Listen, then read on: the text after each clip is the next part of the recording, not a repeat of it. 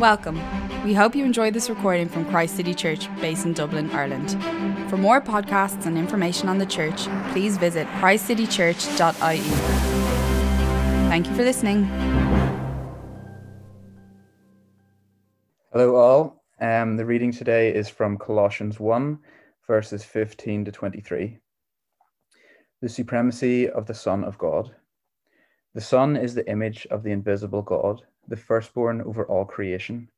For in him all things were created, things in heaven and on earth, visible and invisible, whether thrones or powers or rulers or authorities, all things have been created through him and for him. He is before all things, and in him all things hold together, and he is the head of the body, the church. He is the beginning and the firstborn from among the dead, so that in everything he might have the supremacy. For God was pleased to have all his fullness dwell in him, and through him to reconcile to himself all things, whether things on earth or things in heaven, by making peace through his blood shed on the cross. Once you were alienated from God and were enemies in your minds because of your evil behavior. But now he has reconciled you by Christ's physical body through death to present you holy in his sight without blemish and free from accusation, if you continue in your faith, established and firm, and do not move from the hope held out in the gospel. This is the gospel that you heard, and that has been proclaimed to every creature under heaven, and of which I, Paul, have become a servant. Lord, I thank you for bringing us together here today. Thank you that despite these strange and difficult times that we are still still able to meet online as a community. Lord, I thank you for your gospel, that you are above all things, and that reminder that, that all things were created in you, visible and invisible, and that we are reconciled by the cross. Lord, I pray that we come with open hearts and open ears this afternoon as we listen to your word. I pray for Katie as she shares your word that you will be with her, giving her peace and comfort as she shares. I thank you, and in Jesus' name, amen. Amen. Thanks so much, Andrew. Uh, hi, Christ City Church. Great to be with you. And yeah, if you're new here, you're so welcome. It's great to have you along. Um, today, I'm going to be speaking on this passage uh, from Colossians on the supremacy of Christ, uh, which is great. Um, I'm excited for it. Um, so today, at the start of January 2021, we find ourselves yet again in the middle of another lockdown. So I wonder, how do you respond when the privilege of seeing friends, family, of travel, of sport, of all those good things that we said we were looking forward to this year, how do you respond when those things are taken from you? What good things are left and are they enough to keep you going, to get you up out of bed in the morning and motivated each day? Well, as you think about that, um, as a church, we are starting this new year looking at the book of Colossians, thinking about what it means to be rooted in Christ in this year, 2021. So, the letter to the Colossians is a letter that the Apostle Paul wrote to the young church in Colossae from a prison cell. So, Paul is facing even tighter restrictions than us. He faces imprisonment himself. So, he was certainly no stranger to suffering and disappointment. And so I wonder what Paul's response would be if I were to ask him the same question. Paul, tell us in prison, what good things remain and are they enough to keep you going? Well, from what we've read in this chapter, I think Paul's answer would be something like Christ is the very best and Christ is more than enough. In another letter to the church in Philippi, Paul writes, I have learned to be content, whatever the circumstances. I know what it is to be in need, and I know what it is to have plenty. I have learned the secret of being content in any and every situation, whether well fed or hungry, whether living in plenty or in want. I can do all this through Him who gives me strength. For Paul, the thing in which he is rooted, the thing which keeps him going, no matter the circumstances he faces, is Christ and Christ's strength. So it's no wonder in Colossians that Paul is trying to assure the church that Christ is the very best and that he alone is enough. For the church in Colossae, it seems that instead of keeping Christ as number one in their lives, the Christians there had started to place him on a pedestal alongside other pagan gods and other good things. They were also reported to have been following certain rules which they thought would help them to top up their salvation. Where over the past year have you not believed that Christ is best and turned to other worldly things, maybe coping strategies and other sources of hopes, hope? Where have you also believed, like the Colossians, that Christ is not enough, either just to help you through the day or for eternity, for peace, life, and joy? The devil will always try and hound us with the lie that Christ is not enough and he will always try and make us become dissatisfied with him. And so often we can believe it. So let's take a look at why Paul is so sure from his lived experience that the truth is that Christ really is best and that he really is enough. So, from this passage, Paul seems to want us to understand that Christ is the Lord of life. So, this passage in Colossians is actually written in a poem, um, and we're going to split the poem into two parts. Uh, the first part, Christ, who's the Lord of creation, and the second part, Christ, the Lord of the recreation. So let's see how Paul shows us from this that Christ, the Lord of the creation and the Lord of the recreation, is both Beth, both Beth and enough. Firstly, Paul teaches us that Christ is God Himself. How is this for an opening line? The Son, that is Jesus, is the image of the invisible God, if you're here today and that surprises you or you don't believe it is true, can I encourage you to go and look at one of the Gospels and read what Jesus claims about being God and ask yourself, is it really true? Can I trust him? Because if he really is God, it changes everything. Let's take a closer look at why. So, firstly, Paul tells us that Jesus is God. Secondly, he says that Christ is the creator that Jesus is the very source of life itself. Look with me at verse 16. It says, For in him all things were created, all things have been created through him. So there is nothing in this world of which Christ is not the creator no person, no country, no culture. And remember, when God created the world originally, which we can read about in Genesis, he declared it good. Now, Whilst humanity's disobedience and the subsequent curse has shattered the perfection of this good world, by God's grace, we can still recognize and admire the goodness lying beneath the shadows.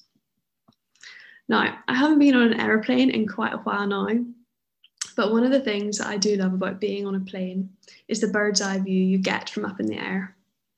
For a moment, it seems I can peer out of the window and look down on the world below and see life a little bit more like how God must see it. I'm able to forget myself and see something more of the thousands of other moving parts in this world people, the cars, the schools, the oceans, and the clouds outside and below. And Christ is the creator of all of these things. And not only of those visible things I can see, but also the invisible force of gravity holding the plane up, the electrons and the particles that make up the chair I'm sitting on, let alone the Wi Fi in the houses and schools below, I don't know. I just think Wi-Fi is like crazy. I don't get how information flies through the air invisibly from one part of the world to the other. Anyway, it's pretty cool when it works. um, but yeah, Lord Jesus is the creator of all things.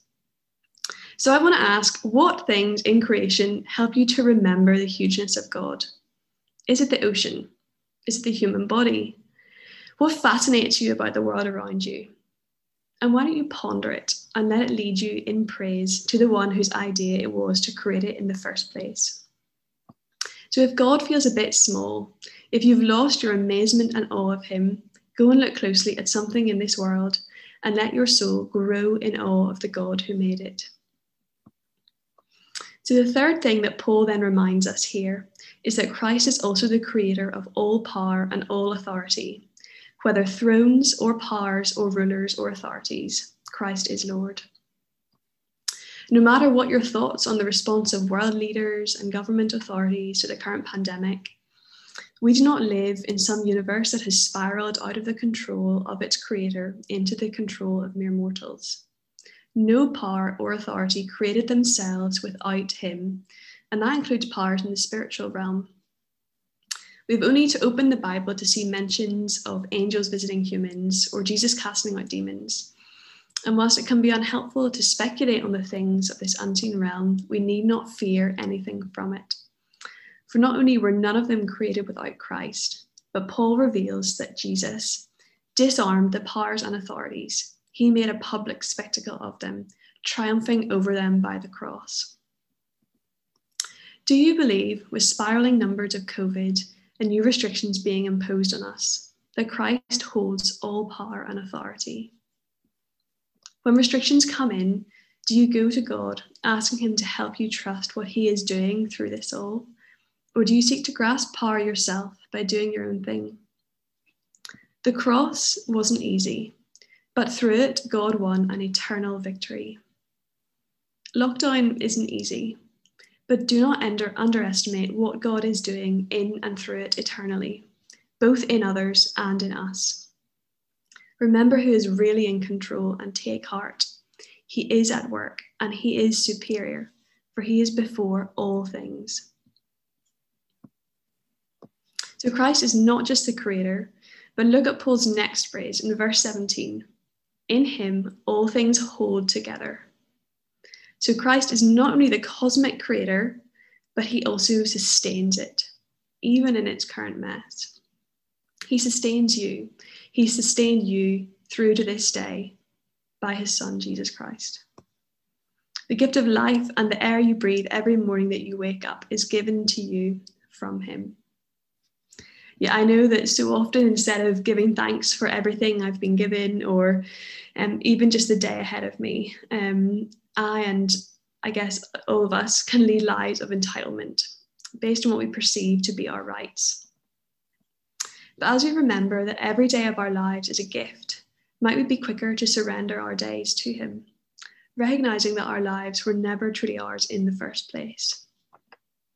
And whatever mountain or burden we face each new day, might we remember that Christ is over all and that he is sustaining us.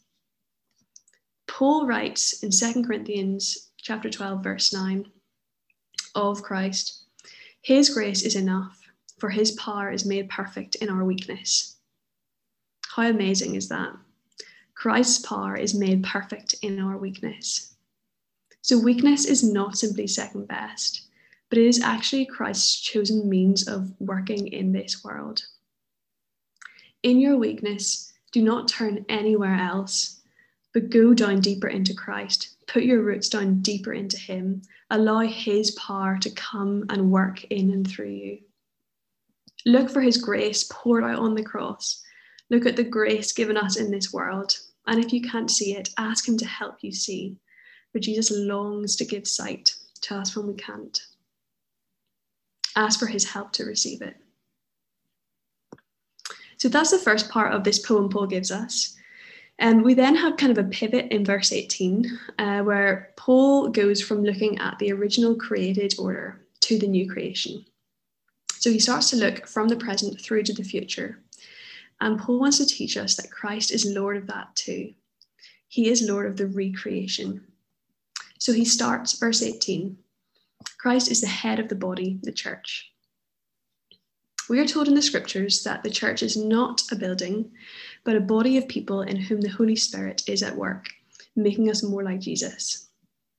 In describing Christ as the head and the church as the body, we again recognize our total dependence on Him. For without its head, the life in the body would shrivel and die. And where the head goes, the body follows. So it is with confidence that Paul states that since Christ is the firstborn, talking about his resurrection from the dead, that one day each of us who have placed our trust in Christ will also be resurrected in fully perfected Christ like bodies. And on that day, we will be finally united, the church, as the bride, to our bridegroom Christ. Since Christ is the firstborn, he will also inherit. The whole cosmos he created will be his. Paul writes that it has been created through him, but also for him. So Christ is Lord of the creation, and Christ is Lord of the recreation.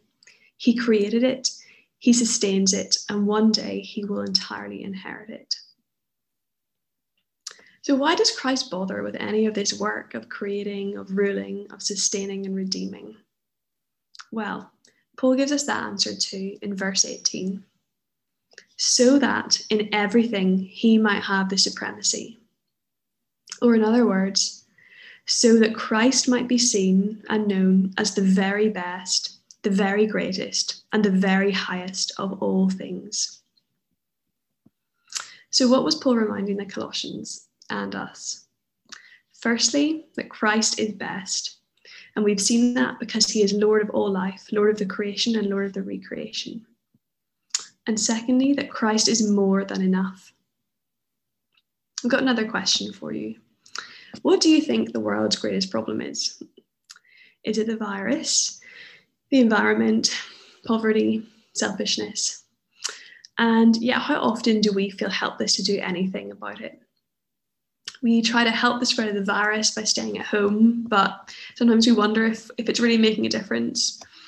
Uh, maybe you even try to help the environment by um, becoming vegetarian, but then think about all the meat that's still sold in the supermarkets.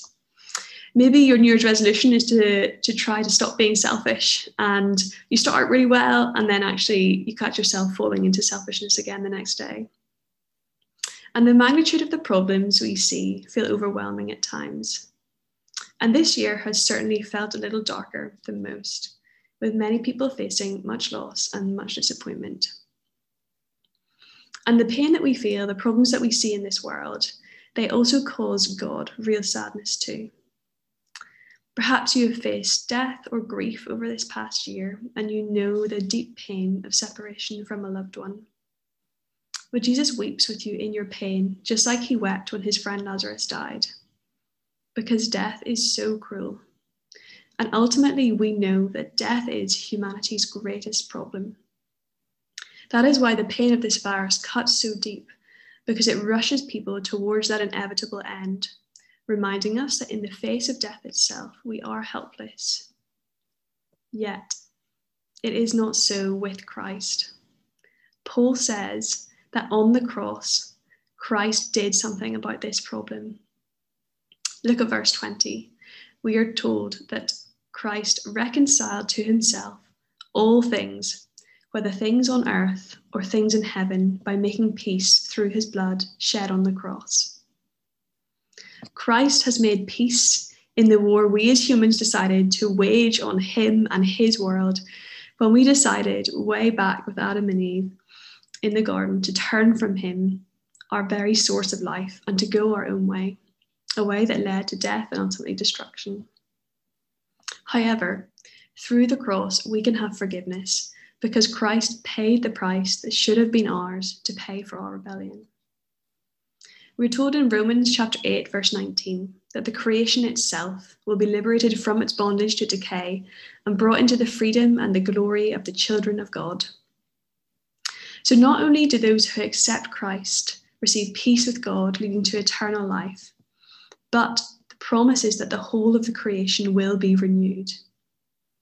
This world does have a death and decay problem, but ultimately, Christ is the only lasting solution.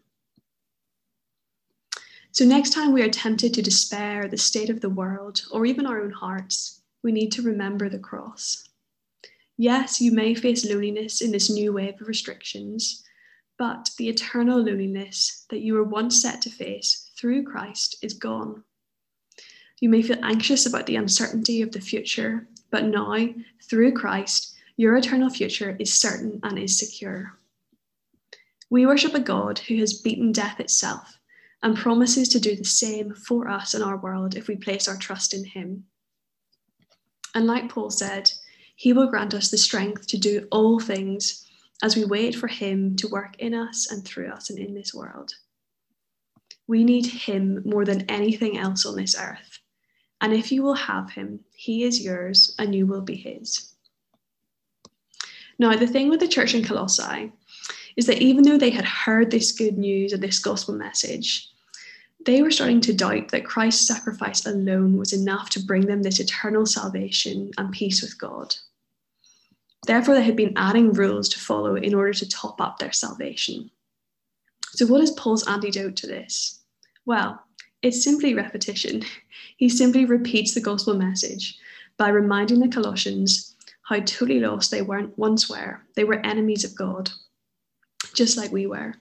But then look in verse 22 through Christ's physical body, in his death and resurrection, Christ not only made a peace treaty, but granted us adoption rights, welcoming us back as children rather than traitors, granting us new identity cards that said we were holy in his sight, without blemish, and free from accusation.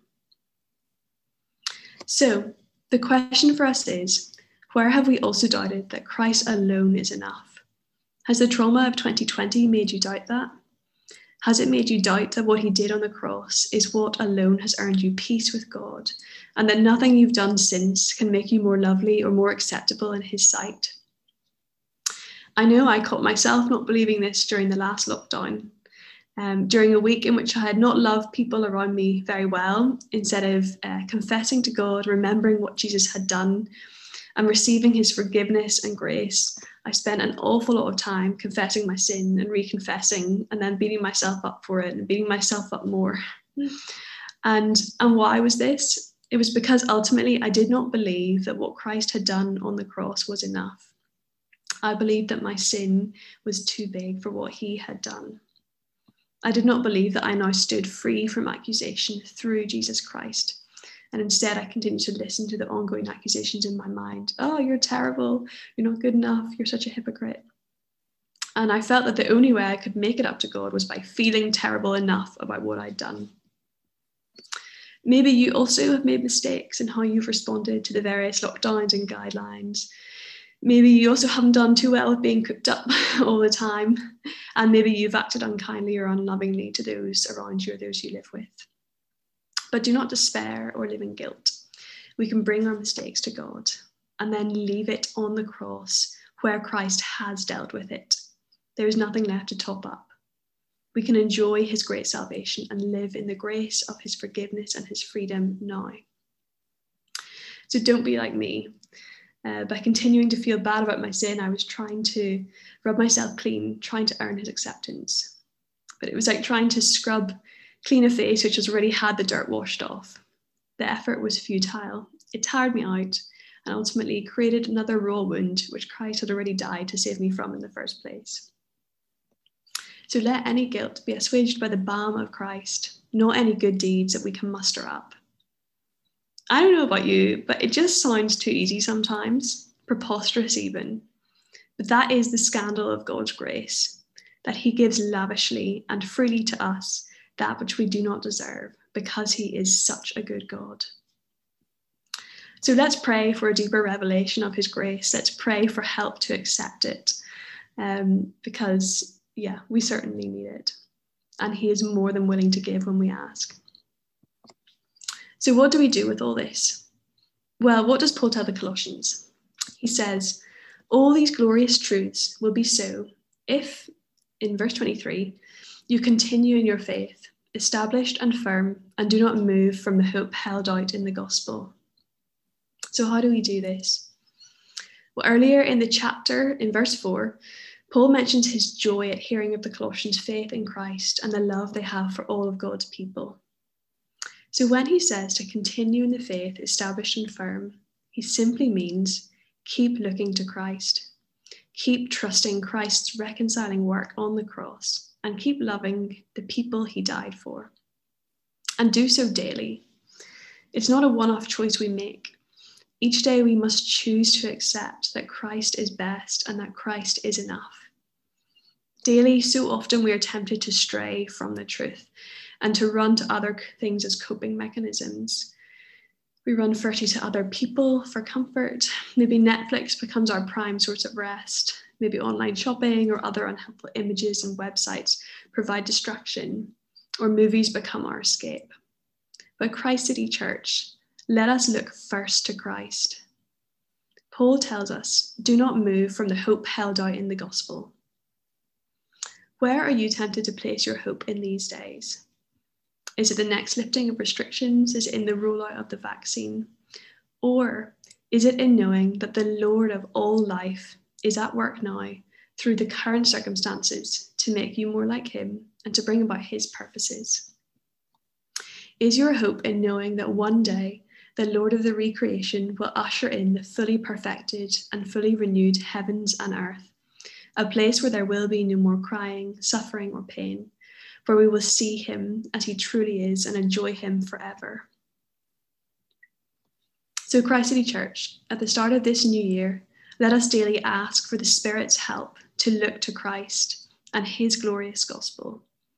And not just to snatch a quick glance at Him, but to look upon Him with a steady gaze, so that we might know and believe in our hearts that He truly is the best of 2021 and He truly is more than enough, both for this year and forevermore.